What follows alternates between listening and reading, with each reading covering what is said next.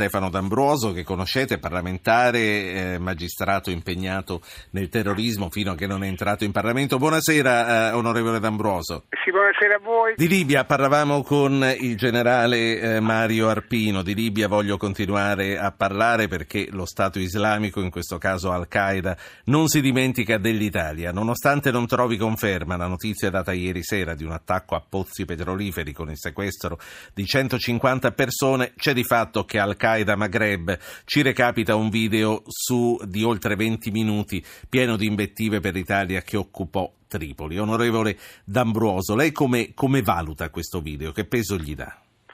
Ma come tutti i video che hanno comunque un riferimento alla nostra penisola, io la valuto seriamente fino a che appunto non vi siano eventuali smentite, per cui è serissima la, uh, così, la, comunicazione che si è voluta fare riferita al pericolo che l'Italia potrebbe correre e, e senza sottovalutare eh, il fatto che eh, eh, si tratta di una comunicazione che comunque non è la prima comunicazione ed è eh, abbastanza ripetitiva dal punto di vista appunto del riferimento appunto all'occupazione della Libia da parte del generale Graziano piuttosto che del, del periodo fascista uh, Preghe Dappiano Ecco, tutto questo oh, però oh, insomma, com, apre degli, degli, degli, scenari di analisi che eh, ci possono oh, anche far riflettere su qual è eh, la conflittualità effettiva lì in Libia e di quale sia l'obiettiva difficoltà nella creazione di un governo unitario sotto l'egida dell'ONU.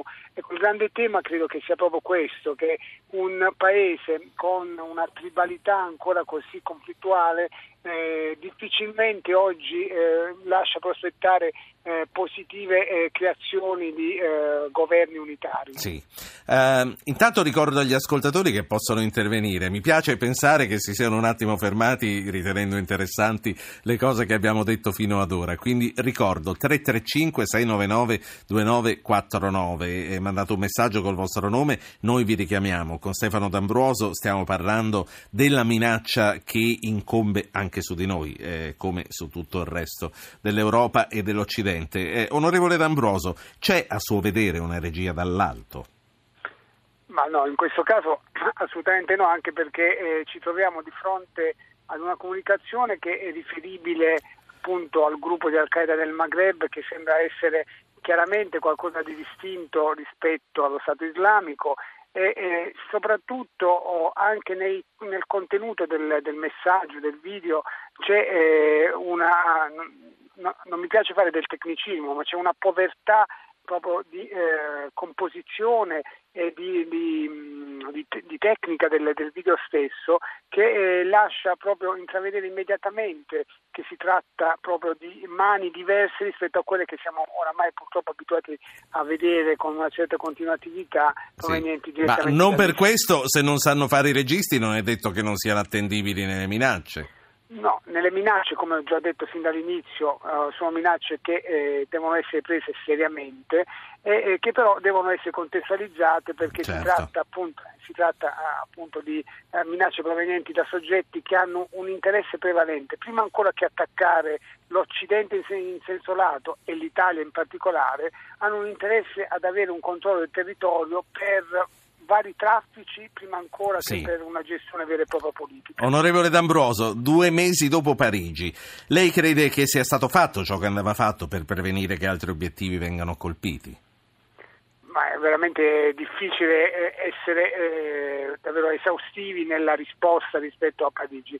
Ricordiamoci che eh, abbiamo fatto i conti con i soggetti che, eh, hanno, che hanno, le stesse caratteristiche eh, dei, degli attentatori di Parigi, questi foreign fighters appunto di ritorno, i reduci dal, dalle guerre in Libia, in, in Iraq e in Siria Ecco, sono più di 2.000 in Francia e circa 500 eh, e, e più in, in Inghilterra.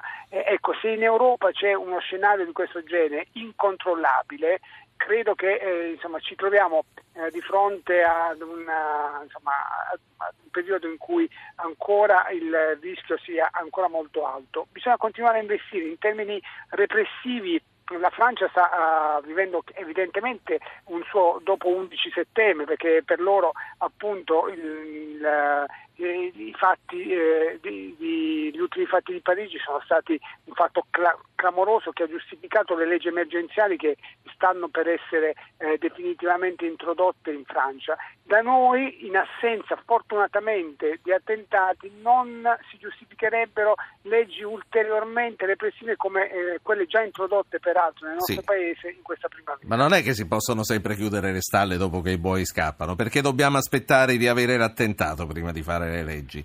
Alla fine, se l'allarme c'è. eh, voglio fare parlare un ascoltatore. Gilberto, leggo che chiama da Varsavia. Varsavia, Polonia, esatto. Gilberto. Varsavia, Polonia, sì. Ma sta ascoltando in streaming in questo momento. Sì, esattamente. Quindi ha Sì, dovuto. ah, sempre... ah, quindi ha spento il computer perché comunque con la radio arriva un minuto o due dopo. Quindi quando avrà Sì, finito, quando avrà riattaccato il telefono sentirà ancora se stesso che parla. Dica Gilberto. Ok. Dica. Niente, a proposito di buoi e stalle chiuse dopo che sono scappati, volevo chiedere se per la Libia si verificherà di nuovo come è successo per Gheddafi, ossia che qualcuno partirà prima che eh, come dire, tutti gli accordi e le situazioni siano state come dire, chiarite e soprattutto gli accordi presi Sì. con, eh, con, eh, Sentiamo con che cosa ne governo. pensa Stefano D'Ambroso. Prima però voglio fare parlare anche Salvatore da Milano. Salvatore, buonasera.